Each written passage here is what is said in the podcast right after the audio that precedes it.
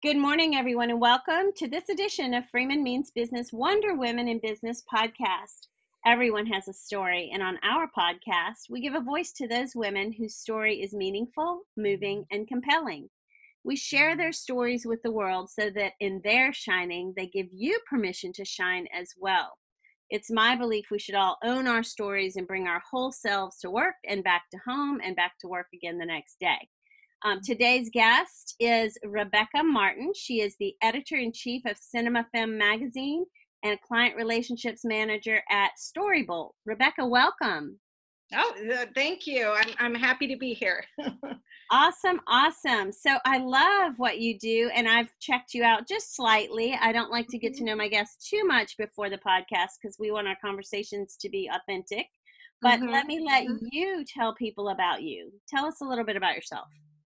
Yep. So I I guess I could start in 2011. Uh, I am a uh, film, I started out as a film lover, I guess you could say. I, I started a film discussion group in Chicago uh, called the Chicago Film Lover Exchange, and uh, the it was it's a meetup group that uh, where we would meet once a month to just discuss a film, like a film that most people loved. And then we would just spend like a couple hours just dissecting the film and talking about it. And I created the group because I felt like I couldn't find people like me who are who just love to just talk about film, um, dissect it, and just go deep and relate it to um, the you know your your day-to-day life. And they're you know they came out of the woodwork like suddenly um you know it started with five people and then it went to like you know 30 people and and soon we were having uh, a meetup, you know, every couple weeks, and we started to go to movies together and hang out together, and then we just created a strong community. And uh, today there's over six thousand members.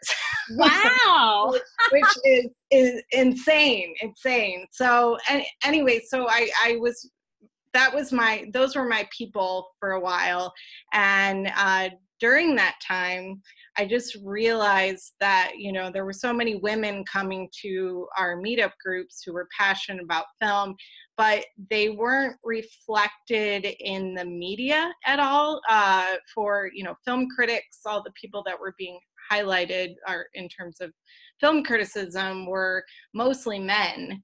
And um, yeah and then also just at the award ceremonies like the golden globes i was very disappointed again to see that no female filmmakers were nominated. Yeah. and that's just a reoccurring thing every year. So i just wanted to create a platform uh, where female uh, voices could could celebrate film together. Uh, so I started Cinema Femme uh, back in 2000 well november 2018 was our first issue. Uh, but but yeah so i started then and and uh, so we were doing print and online and uh, every issue had some kind of theme. Uh, it kind of modeled it off of the chicago film lover exchange where we would focus on one film and then there would be personal essays and then we'd also have interviews related to to that film.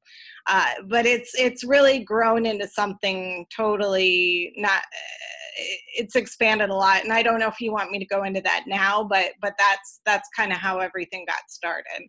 I have to tell you, I'm super fascinated, and I was biting my tongue not to interrupt, only because I'm so excited this is fantastic. So you organically grew, you tapped into a blue ocean strategy, you know, something that people had never done, not because it was for the money or it looked like mm-hmm. an it was for a good cause. It was for yes. the cause that your passions align with.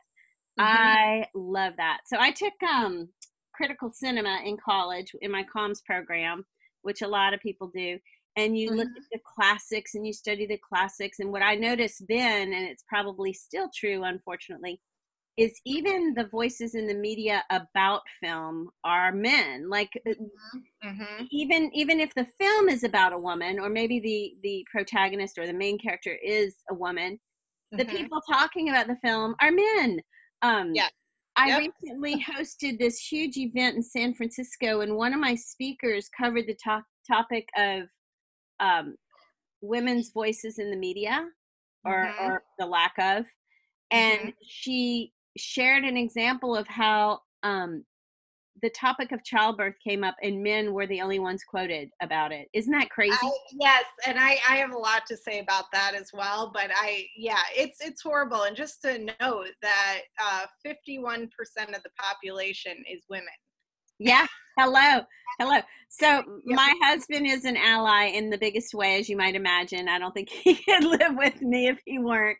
But Yeah. um, he gets it. He comes from a family of women. Um, he has five sisters, three daughters, a mother. His father died when he was 19, so he was raised by a single mom. And I, you know, am a feminist. So um, Mhm. Yeah, I am seeking out allies and they're coming my way, and you'll find them on my podcast. So I love what you do. You've carved out a unique niche, and I think that I want to expand on what you do in the way of an email campaign to my database. I think what you do is so Yeah. unique. Um, Mhm. a- Mhm. And not only is Chicago ripe for that, I think um, big cities like San Francisco, Boston, you know, so they would Mhm. be interested as well. So let's talk about that after this podcast. Um, what I have to say, I mean, I'm imagining this is your proudest professional accomplishment, but what if I'm wrong? So I'll ask, what is your proudest professional accomplishment? Uh, yeah, so this definitely is my proudest professional accomplishment. I mean, it's it's interesting because for money, I've been I've been doing you know sales for a while, and I it, it's it's almost like something I just was doing just so I could pay the bills. Although I, I'm passionate in connecting people to the right resources and selling. Like I worked in the legal community uh, for a while, um, you know, selling advertising to law firms and and uh, connecting event sponsorship opportunities. And I was very passionate about that. But it's it's always been film for me. So I when I actually started this this magazine i feel like i'm just aligning with what I, i'm meant to be doing. And what's interesting is i've found that i'm really good at interviewing and i think that comes from my my sales background because i would go on sales calls all the time and it might most of my job would just be to listen to these clients and hear what their needs were. And i didn't realize that was preparing me for talking to uh, female filmmakers and and just uh, listening to their stories and then uh, writing uh, you know pieces on them. And and i realized this is something i've become really good at and this is something in terms of career I, i'm starting to consider myself a journalist which i never considered that before but people are quoting me and and putting me on like their their advertising for their films and i just it, it seems bizarre to me but i've it's come to the point where it just seems like an honor where i can you know express my feelings about films and also elevate the voices of the people who make them You know what this reminds me of? So it sounds like where in our political landscape democracy is dying, you have um, a democratic movement where the will of the people, the voice of the people is being heard because you're Mhm. moving the needle in that industry. So, Yes. um, how awesome is that? I, I Mhm. would love to connect you with the woman who did the talk on um, voices in the media. yeah Maybe that would be you'd have- amazing Yeah, maybe she could write something for you, or you two would have some connections or things in common, or what Mhm. have you. Mhm. Um, I have to agree that's a pretty darn, you know, proud professional accomplishment. So if I were in Mhm. your shoes, I'd probably say same. Um, and I can't wait to learn more. But somebody probably inspired you, or maybe not. I don't know. Who's been a mentor or an inspiration to you? Yeah, so I uh, there mm, there there's been a number of women throughout the the past two years that that have really helped me in starting my own business and uh, guiding me and you know showing that there there is grit where the, Yeah. when you're following your dreams like it's not just oh i'm following my dreams and it's all rainbows and fun it's not it's not it's really hard it's really hard and earlier this year i just I, you know, I, I knew that in the back of my head, like there were going to be a lot of challenges, but I didn't realize how hard it was going to be in terms of like I was used to getting like a paycheck every couple weeks and making a salary and, you know, being quite comfortable.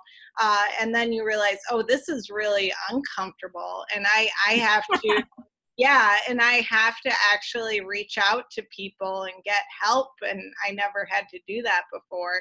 So there are women um, throughout the year women that have started their own businesses. I've I started meeting with with them and uh, i would say as a community in a whole of women business owners uh, that has been they have been um, you know mentors to me uh, just during this process and and making me feel like I'm not alone.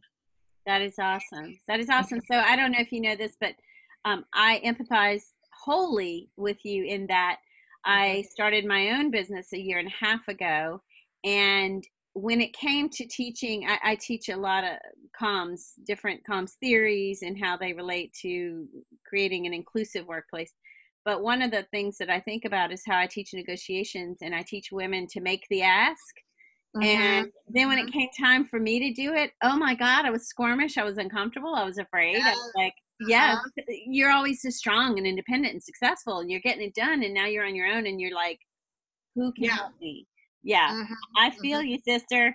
So um, that's awesome that you've had a community of mentors, and I'm sure um, you've probably had some sponsors, whether you knew it or not. So that's pretty awesome what um, along this journey has been your biggest challenge or setback and how did you overcome it?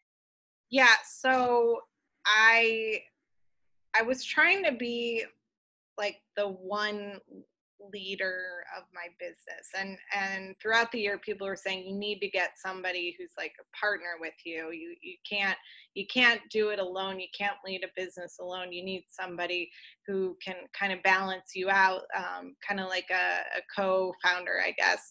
And i for most of the year i was just doing it all on my own. And then you know i had some interns working for me but on a leadership level i I was the only one who was kind of pushing, you know, where Cinema Femme was going.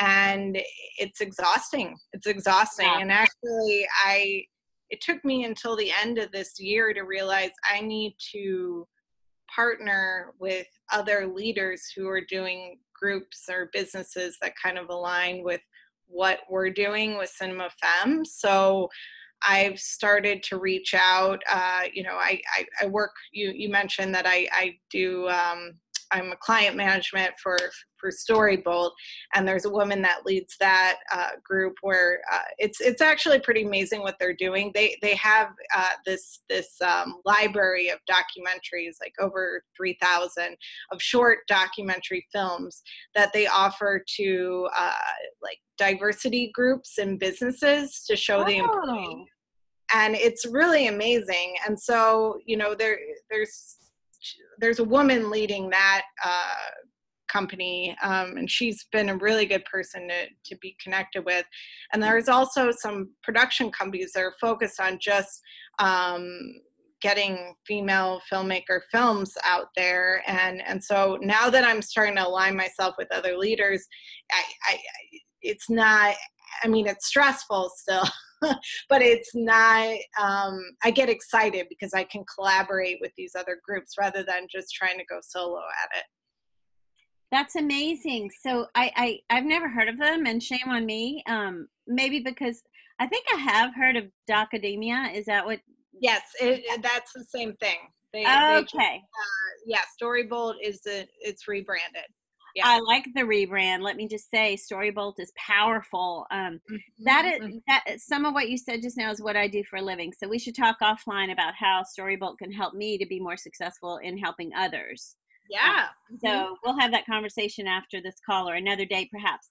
Um, you know, I, I would ask you. My next question usually is about how do you recommend helping other women, but you, your whole raison d'être is helping other women. So you've been clear on mm-hmm. that um, raising their profiles, giving them yeah. a voice. And, mm-hmm. you know, here's something I've come across in, in the research that I share and the work that I do. um, men often let chaos ensue and then they come in and clean up like the white knight, you know? So, and they love that. That's just their way. But women are more preventive in nature, by nature, and they mm-hmm. don't allow these problems to happen. So then we're not rewarded for our great, you know, white knight behaviors. So mm-hmm. um, I love that you're, you know, pointing out that women are doing great things but not getting recognized for it because so many misunderstand and believe wrongingly that mm-hmm.